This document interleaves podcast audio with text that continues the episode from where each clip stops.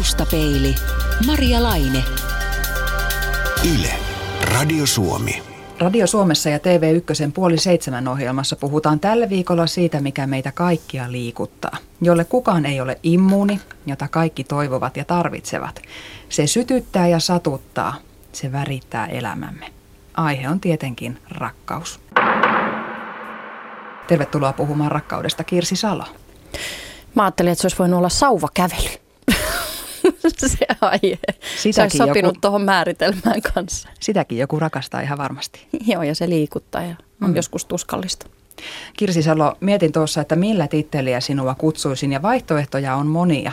Hyvinvointivalmentaja, tantraohjaaja, rahoitusyhtiön osakas, kauppatieteiden maisteri, hyvän tekeväisyysjärjestön hallituksen puheenjohtaja, entinen uutisankkuri ja TV-juontaja, kahden pojan äiti ja ex-vaimo. Jos nyt määrittelen sut näillä kehyksillä, niin miten pieleen menee? Onhan tuossa listaa. Joo, mä oon ollut aina, aina vähän sellainen, että mä en osaa tehdä yhtä asiaa pelkästään, vaan mä teen aina kaikkea semmoista, mikä mua kiinnostaa. Ja sitten mua kiinnostaa yhtä aikaa tosi moni asia ja sitten mä huomaan tekeväni niitä myös ammatikseni. Hmm. Aika usein me määritellään itsemme ja myös toisemme tämmöisten ulkoisten saavutusten ja aseman mukaan. Minkäköhän takia? Me tarvitaan tiettyjä määritteitä, jotta meillä on turvallinen olo, jotta me ymmärretään, kuka sinä olet ja kuka minä olen. Se on paljon helpompi ymmärtää, jos ruvetaan käyttämään määritteitä, ammatti, parisuhdestatus, missä asut, tulotaso, onko lapsia ja niin edelleen. Kun sä oot tuommoinen monitoimi-ihminen, niin miten sä itse itsesi määrittelet? Kuka on Kirsi? Mm-hmm. Mä ehkä, mun tulee ensimmäisenä mieleen tähän vastauksena vaan, että sielu – se on niin kuin se puhtain vastaus. Eli, eli mä olen vain tämmöistä valoa, joka on tullut tänne maan päälle tutkimaan, millaista on olla ihminen ja, ja tota, kokeilemaan kaikkia ihmis, ihmisyyden eri puolia ja oppimaan niistä jotain. Välillä se näyttäytyy sitten esimerkiksi yhden työn kautta tai jonkun yhden suhteen kautta tai jonkunlaisen elämänjakson kautta, mutta jatkuvasti täällä vaan seikkaillaan. Olisiko seikkailija? Hyvä titteli. Näetkö sä toisetkin ihmiset sieluina? Näin. Näin. Ja toivoisin, että ihmiset näkis vähän useamminkin ja nimenomaan näiden unohtaisi nämä määritteet, vaan, vaan tota, se tapahtuu tavallaan sillä tavalla, että kun sä katsot ihmistä tarpeeksi kauan silmiin, niin sä meet sen ihmisen läpi ja sä näet sen, mitä se todella oikeasti on syvällä niin kuin sisimmässään. Ja silloin sille ei ole enää mitään väliä yhtään, mikä se on. Onko se hyvän tekijä vai pahan tekijä vai mikä se on. Siellä on aina semmoinen puhdas ihminen sisällä jossain. Eli rakkaus ei katso asemaan tai titteleihin? Ei, ei, ei todellakaan. Eikä, ei, se ei katso ihmisen historiaa eikä ihmisen tulevaisuutta. Se kohtaa sen ihmisen siinä hetkessä ja, ja se on semmoinen hyvin sydäntä avaava kokemus, jossa ihmiset Mä kuvailisin rakkautta sillä tavalla, että kun se on aito ja puhdas kokemus, niin siinä tapahtuu sulamisefekti. Eli se tuntuu siltä, kun sä sulaisit pois. Sä joko sulat tavallaan yhteen sen ihmisen kanssa, mutta siinä tapahtuu jotain paljon isompaakin. Ja tämä voi tapahtua siis, me kaikki tiedetään, jos meillä on joku rakas lemmikki, ja me ollaan sen kanssa. Ja ne parhaat hetket sen oman lemmikin, lemmikin kanssa, kun sä oot ihan silleen, oot niin ihana. Se on se sama tunne joskus, kun sä oot kahdestaan sen eläimen kanssa ja susta tuntuu, että sä katoat. Sä rakastat sitä niin paljon, että millään ei ole mitään väliä. Se voi tapahtua sun lapsen kanssa, se voi tapahtua luonnossa, se voi tapahtua jotain delfiinejä katsoessa jossain. Ja se voi tapahtua ihan yhtä lailla, yhtä puhtaasti ihmisen kanssa. Mun mielestä meidän ongelma on, minkä mä oon huomannut, kun mä oon mediassa puhunutkin rakkaudesta, että ihmiset välittömästi alkaa ajatella mies-nainen. Ja sitten me ruvetaan puhumaan romanttisesta rakkaudesta ja seksuaalisuudesta. Ja se rakkaus, joka on mun intohimo ja josta mä tykkään puhua ja joka on mun kutsumus, on se puhdas rakkaus, joka ei ole miehen ja naisen välistä pelkästään, eikä se ole, siihen liity seksuaalisuus, vaan se on tämmöistä sielujen kohtaamista ja se tunne just siitä mielettömästä – yhtymisestä siihen toiseen ihmiseen, jolloin kaikki rajat katoaa. Tai johonkin eläimeen, sä voit eläimen kanssa. Sä voit kokea sen missä tahansa luonnossa. No kun sanotaan, että rakkaus on ikuista, niin tämä miten sinä sen määrittelet, kuulostaakin siltä, että rakkaus on hetkiä. Hetkihän on ikuinen. On aina olemassa hetki nyt, nyt, nyt. Jatkuvasti se on ikuinen, se on ikuisuus, on jokaisessa hetkessä. Siitä voi lähteä joka suuntaan voidaan puhua ajan illuusiosta sitten erikseen toisessa lähetyksessä varmasti. Rakkaus on ikuinen, se ei ole koskaan poistunut kenenkään luota eikä, eikä koskaan tule poistumaan. Ja jos sen pystyisi ymmärtämään, niin ihmisestä poistuisi pelko. Rakkauden vastakohta on pelko. Ne on aina vastakkaiset. Rakkauden vastakohta ei ole viha, niin kuin usein sanotaan, se on pelko. Siellä, missä on pelkoa, niin ei ole rakkautta. Ja siitä esimerkiksi syntyy kaikki tämmöiset, että vihataan vaikka homoja. Me pelätään, meillä ei ole rakkautta silloin. Joku on joskus sanonut, että rakkauden vastakohta on välinpitämättömyys. Ei ole. Ei ole. Ei, minun, minun, minun mielestäni ei ole.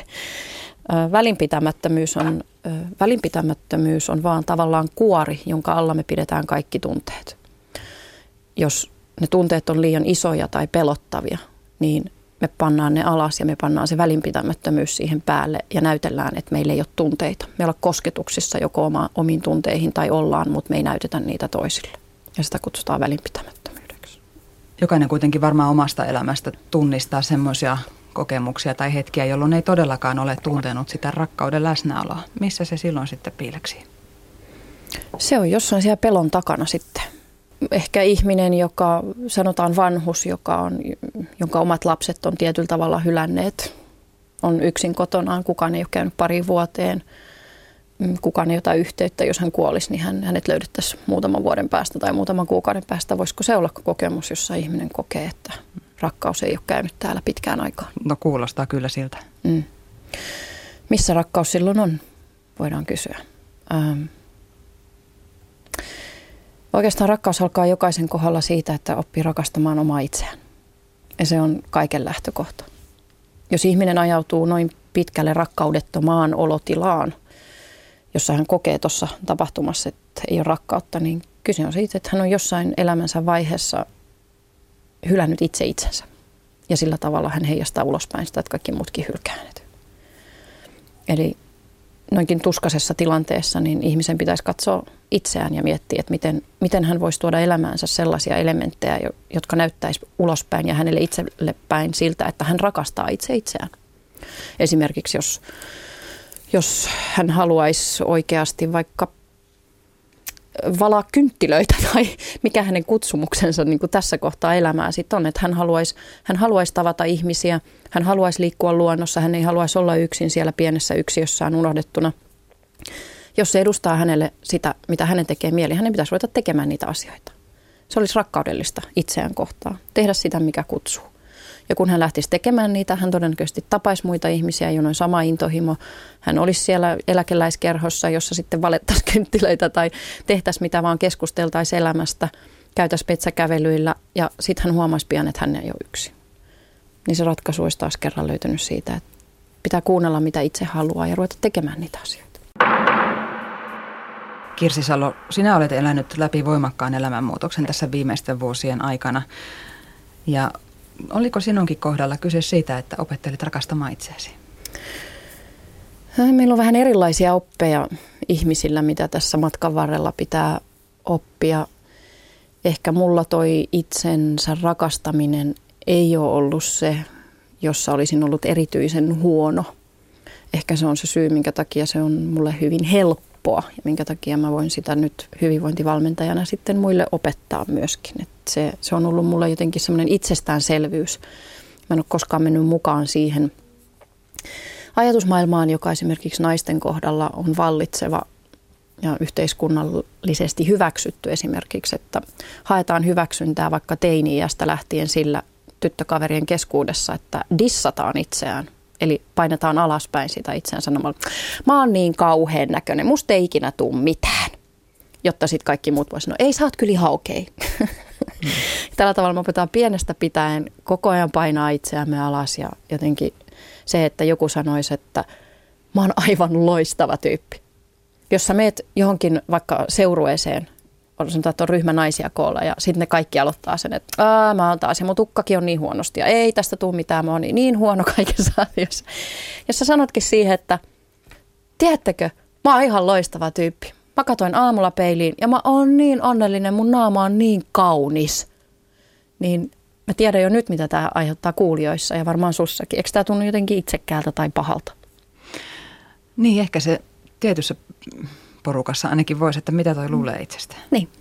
Eli me on opetettu, että kaikki tämmöiset ilmaisut, jossa me arvostetaan itseämme ja nähdään itsemme kauniina ja arvokkaana lisänä tälle maailmalle, kauniina sieluna, ihanana ihmisenä, jos me ilmastaan sitä, niin se on jotenkin kiellettyä ja tuomittavaa. Niin, ja sitten se voi aiheuttaa myös kateutta siitä, että miten toi on niin sinut itsensä kanssa.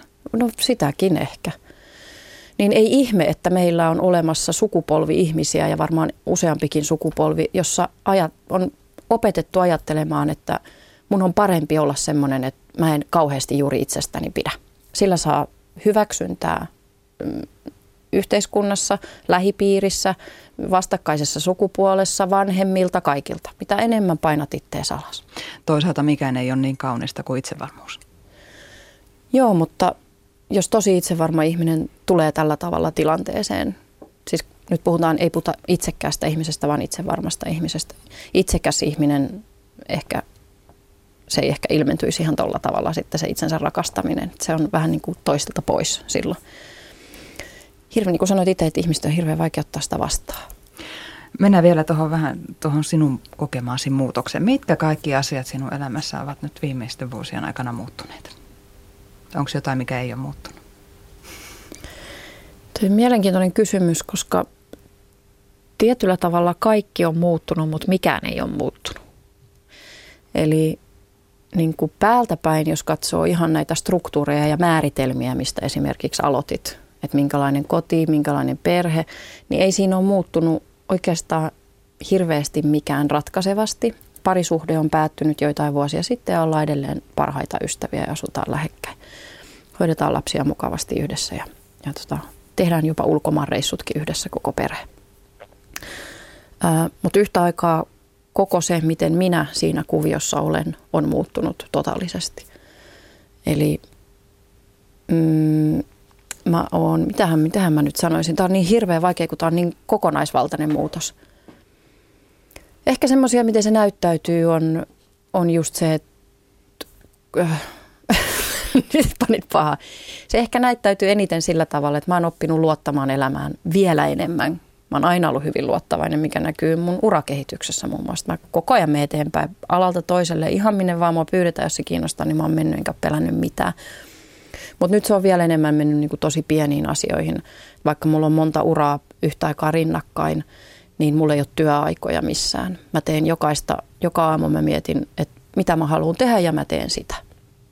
Se on yksi tapa, miten se näyttäytyy. Ähm, eli mun elämässä ei ole enää mitään sellaista juurikaan, mistä mä en pitäisi. Se on yksi ihana ilmentymä sille, vaan mä teen joka hetki sitä, mistä mä tykkään. Ilmeisesti tasapaino on löytynyt. Tasapaino on ehdottomasti löytynyt ja ehkä sitten tosiaan suuri muutos on myös niin kuin se ilon ja rakkauden ja onnen määrän lisääntyminen onnessa elämässä ja, ja se, miten suurta määrää sellaista voi kokea, että en, en mä ole niin tuollaisissa sfääreissä ollut muistaakseni. Ehkä lapsena voidaan olla oltu, en muista, mutta se on vähän niin kuin semmoista. Jos muistaa ihmiset, kun jossain ala-asteen koulussa, kun istuit luokassa ja alkoi se kauhea kikatuskohtaus kaverin kanssa, se hysteria. Mä en tiedä, oliko pojilla semmoisia, tytöillä taatusti on ollut. Kun sua naurattaa niin, että sä et vaan niin kerta kaikkiaan enää pysty, sä oot niin iloinen, niin että mä oon nyt 47-vuotiaana niin samassa tilassa. Mä nauran niin, että ei mun elämästä välillä tule yhtään mitään. Sun on hyvä olla. On. Mulla on tosi hyvä olla ja sitten Monesti ihmiset kysyy, että miten käy, kun tapahtuu tämän tyyppinen elämänmuutos. Mullehan tulee paljon valmennettavia, joilla on samankaltainen muutos käynnissä. Ne sanoo, että mä en, mä en löydä enää mitään yhteistä mun vanhojen ystävien ja työkavereiden ja opiskelukavereiden kanssa, että jääkö mä yksin. Mä oon aina lohduttanut, että, ei, että se on vaan semmoinen muutosvaihe, että me vedetään puoleemme kaltaisiamme ihmisiä aina. Niin voi, voi olla ihan varma, että niitä samanlaisia hullu hauskoja, vapaita, iloisia ihmisiä alkaa kerääntyä siihen ympärille. Ja sitten elämässä tulee tämmöistä, että oikeasti nauretaan niin, että ei mekin hävettä. Jos, jos osaisi hävetä, niin hävettäisi. Kirsi Salo, olet tosiaan opiskellut hyvinvointikouluttajaksi ja tätä nykyään annat valmennuksia ihmisille, niin kuin kerroit. Mitä nämä ihmiset etsivät? Etsivätkö he sitä rakkautta vai jotakin muuta? Mä en sanoisi, että ihmiset etsii rakkautta. Öö, Itseään? Ne etsii, mm, ne, ei, ne ei ehkä ymmärrä etsivänsä itseäänkään. Ne tulee yleensä sen takia, että niillä on joku ahdistava vaihe elämässä, vaikka just työhön liittyvä, että ei pysty enää tekemään sitä työtä, mutta ei tiedä mitä tekisi. Suhde on päättymässä tai suhde voi huonosti, mutta ei tiedä miten etenisi. Ne on ne asiat, minkä takia tullaan. Mutta aina se lopulta se, mitä me siellä tehdään, on se, että me ruvetaan etsimään sitä ihmistä itseään ja sitten me löydetään sieltä hirveästi asioita, jotka on estänyt juuri tätä ihmistä rakastamasta itseään elämänsä varrella. Ja sen takia se on kulkenut sitä polkuaan semmoiseen suuntaan, että se ei johda hyvää. Mm. Mitä asioita ne voi ihan konkreettisesti olla? Lapsuuteen asti valitettavasti päästään aina. Mm, eli sieltä löytyy tämmöistä, että on vanhemmat vähätelleet jotain asiaa, joka on lapselle tärkeä, tai jopa vähätelleet lasta itseään, mikä on aika yleistä valitettavasti. Mm, siellä on semmoista, kun vanhemmilla ei löydy itselläänkään sitä kykyä rakastaa itseään, niin silloin ne ei pysty oikein välittämään lapselleenkaan sitä puhtaasti, jolloin se on hirveän ehdollistettua välillä se rak- rakkaus. Mä uskon, että jokainen vanhempi kyllä ihan oikeasti rakastaa lastaan aidosti, mutta se tapa, millä me se näytetään niin kuin arjessa, voi olla hyvin ehdollistetun oloinen. Nyt teet ne läksyt, niin sitten sitä ja tätä. Ja jos käyttäydyt huonosti, niin meet sinne nurkkaan. Monet tämmöiset rankasut, jotka meille on opetettu, että toimii niin kuin muokkaamaan lasta kuuliaisempaan suuntaan, on lapsen perspektiivistä usein myös niin kuin rakkaudettomuuden osoituksia. Ne saattaa jäädä vaivaamaan lasta pitkäksi aikaa. Onko se sitten niin, että monella se suorittaminen jatkuu koulun jälkeen parisuhteessa, opiskeluissa, työelämässä? Siellä sitten noudatetaan niitä ehkä lapsuudesta jo opittuja, tällä tavalla minut hyväksytään. Tällä tavalla saan edes kokemuksen jonkinlaisesta ehdollistetusta rakkaudesta. Ja sitten toimitaan ystävien kanssa niin ja toimitaan parisuhteessa ja toimitaan työpaikalla niin. Otetaan työ, työtehtäviä, mennään koulut, kouluttautumaan aloille, jotka ei oikeasti kiinnosta itseään, koska yhteiskunnassa se on asia, jolla saa arvostusta, koetaan rakkaudeksi toisin sanoen ja edetään sillä tavalla. Ja sitten yhtäkkiä ollaan kolme, neljä, viisikymppisiä ja elämä on aivan tyhmää, tyhjää, eikä tiedä yhtään mitä tekisi, kun mikään ei tunnu enää miltään. Mm. Ja sitten tulee mun luo. Niin, on päätynyt suorittamaan jonkun toisen elämän. Niin. Oma onnellisuus ei ole kenenkään toisen ihmisen varassa. Tämä taitaa olla sun yksi keskeisistä viesteistä. Joo, ja se on varmasti aika lailla ajatuksia herättävä, koska niin kuin väärin ymmärrettynä se kuulostaa tosi pahalta ja antaa semmoisen kuvan, että sä erakoidut jonnekin, etkä voi koskaan luottaa kehenkään. Että se, sit, sitä se ei tarkoita lainkaan, vaan niin kuin päinvastaista. Mutta ymmärtääkseen sen lauseen täysin, niin sulla täytyy olla tietty kokemus siitä, mistä mä puhun. Eli äh, miten mä selittäisin... Ähm, me hirveän usein esimerkiksi juuri parisuhteessa tai ystävyyssuhteissa, jotka sitten kääntyykin tosi hankaliksi, tai suhteessa meidän vanhempiin, laitetaan nämä muut ihmiset vastuulliseksi meidän onnellisuudesta. Eli, eli esimerkiksi parisuhteessa ensin me tavataan ihminen, sanotaan kun mä oon nainen, mä tapaan miehen, ja hän kehuu mulle, kuinka, kuinka sä oot niin paljon iloisempi kuin kaikki muut naiset, sä teet mut niin onnelliseksi. Eikö vaan? Kun hän sanoo mulle näin, mulle tulee tosi hyvä olo. Ja sitten meillä menee puoli vuotta näin ja hän pitää mua edelleen iloisena ja kaikkea, kaikki on hyvin. Sitten yhtäkkiä, kun mulla on huono kausi elämässä, mä en olekaan niin iloinen. Ja sitten hän erkaantuu musta, hän ei jaksa katsoa mua enää, koska mä mökötän. Ja sen jälkeen mun rakkaus häntä kohtaan karisee, koska hän ei anna mulle enää sitä tunnetta, että mä oon erityisen hyvä ihminen. Eli alun perin mä oon oikeasti rakastunut vain siihen, että hän saa mut tuntemaan itseni paremmaksi ihmiseksi. Eli mä oon antanut onnellisuuteni hänen käsiin ja hän voi näin helposti viedä sen pois. Jos oikealla tavalla ajatellaan, miten se pari, ihmisen parisuhde menisi, on se, että mä oon valmiiksi jo ihan superonnellinen ja tyytyväinen, tasapainoinen. En pelkästään superonnellinen, vaan että mä oon kykenevä kokemaan kaikkia tunteita ilman, että se järkyttää mua sillä tavalla, että mä jotenkin romahdan. Ja jos mun elämään tulee toinen ihminen, niin se ei oikeastaan sitä mun perustyytyväisyyttä mun elämässä millään tavalla pysty järkyttämään hänen kanssaan mulla voi olla huippukokemuksia ja huippuhetkiä ja me koetaan mieletöntä rakkautta ja sulamisen tuntua ja kaikkea. Mutta siinä kohtaa, jos hän päättää viedä sen rakkautensa jonnekin muualle ja häipyä mun elämästä, niin mulla on se mun oma perus, mielettömän hyvä olo ja tyytyväisyys ja onni ja niin usko ja luottamus elämään ja kaikkea. Mä voin ikävöidä häntä, mutta mä rakastan häntä edelleen, koska hän ei saanut pois lähtemisellään tuntemaan mua itseäni tosi huonoksi tai hylätyksi tai mitään sellaista. Jos mä rakastan itse itseäni, niin se riittää silloin mulle. Ja se ihminen voi tulla takaisin tai se voi lähteä pois tai ihan mitä vaan. Mä oon silti koko ajan onnellinen. Kirsi Salo, olet perehtynyt viime vuosien aikana paljon myös tantraan ja näin arkipuheessa mieleen tulee vaan semmoinen pitkäkestoinen ja hitaasti etenevä seksi. niin, niin mitä, mäkin mit, luulin silloin alun perin, kun mä kuulin mitä, siitä. Mitäs, eihän siinäkään mitään vikaa ole, mutta mitä muuta se on? öö, mitäs, no tota, mm, oikeastaan mulle tantra ei ole hirveän seksuaalinen asia ollenkaan, vaan, vaan se on enemmän tämmöinen niin kuin tunnetyöskentelyyn liittyvä asia. Eli, eli se tantra, jota itse opetan ja olen opiskellut, liittyy enemmän, mä voisin käyttää jopa siitä tämmöistä paljon helpompaa termiä kuin liiketerapia vaikka. Eli Eli silloin meidän kehoon on varastoitunut hirveä määrä kaikkia pelkoja ja suruja ja tapahtumia. Ja ne on siellä kehossa. Meidän mieli ei päästä niitä meidän tietoisuuteen, että me tultaisiin tietoiseksi vaikka siitä, että miten pahasti meidän vanhemmat on meille pienenä sanonut. Voi muuttaa meidän koko elämänpolun niin, että me ollaan tosi katkeria koko loppuelämä. Me ei vaan tiedetä, me ollaan katkeria, mutta me ei tiedetä miksi.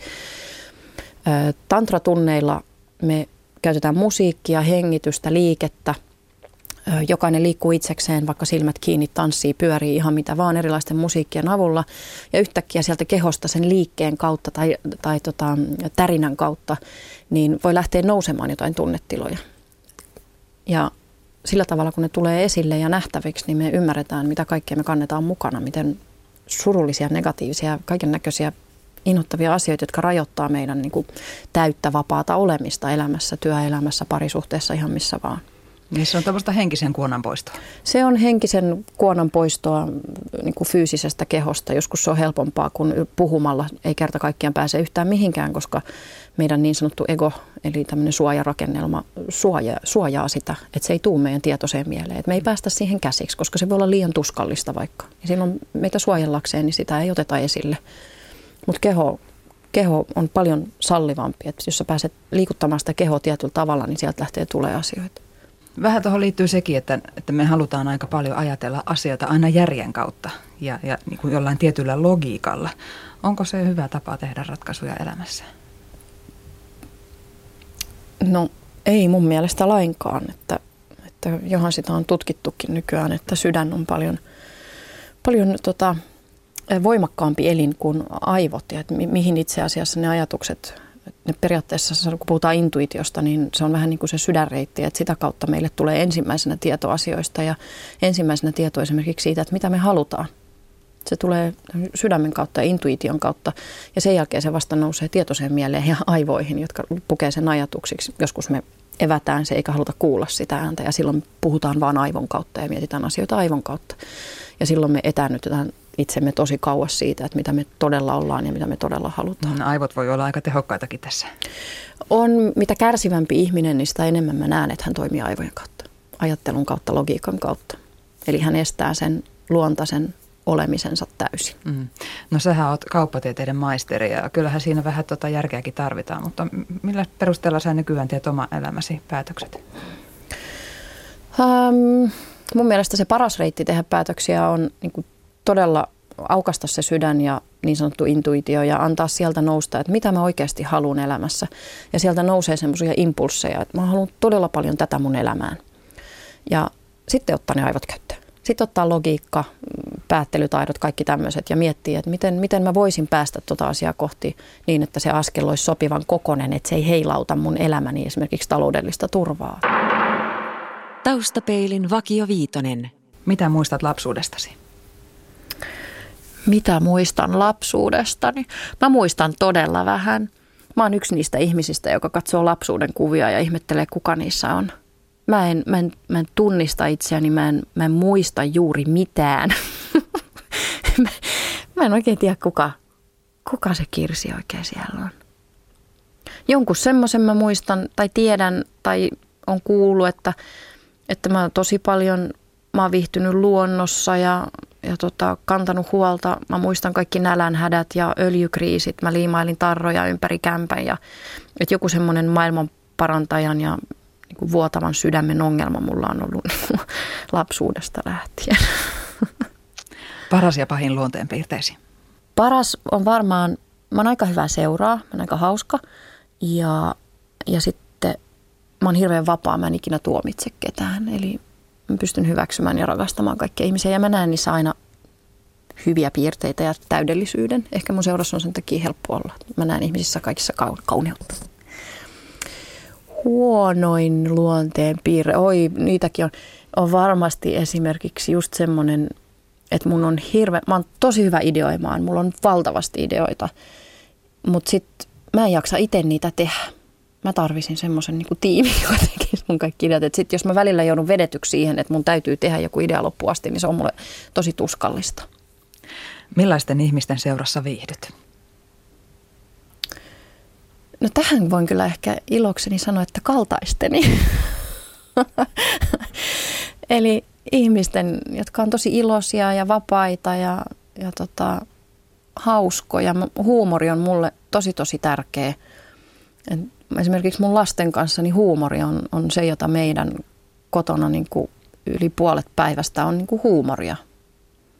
Et se, semmoisessa seurassa viihdyn. Missä olet mielestäsi onnistunut parhaiten? Hmm. Mä oon mielestäni hyvä äiti ja lapset on kyllä myös vähän komppailut tätä lausuntoa. Se on mulle tärkeintä. Mä rakastan mun lapsia ja, ja nämä lapset, jotka tänne syntyy, on tullut muuttamaan tämän yhteiskunnan sen kaltaiseksi, jossa minun kaltaiseni ihmiset viihtyy paremmin, jossa kaikki voi rakastaa toisiaan vapaasti ja tuomitseva, tuomitsevuus loppuu, niin tehtävä äitinä ja vanhempina tässä ajassa mun mielestä on meille kaikille tosi tärkeä ja isinä. Millainen on toistaiseksi toteutumaton haaveesi? Toteutumaton haave. No ehkä olisiko tämä toteutumaton haave, että mä jotenkin haluaisin ehkä tavoittaa vielä enemmän ihmisiä tämän viestin kautta, joka on suvaitsevaisuus ja, ja rakkauden lisääntyminen itseä ja kaikkia elollista kohtaan, tätä planeettaa kohtaan. On valtavasti ihmisiä tällä hetkellä, jotka opettaa samaa, samaa viestiä ihan ympäri maailman. Että kunhan löytää jonkun tällaisen lähteen äärelle ja oppii tutkailemaan vähän sitä omaa itseään ja sitä kautta vapautumaan, niin on paljon enemmän ihmisellä annettavaa muille sen jälkeen. Me saadaan paljon enemmän rakkautta tänne Suomeen ja koko planeetalle. Taustapeili. Yle. Radio Suomi.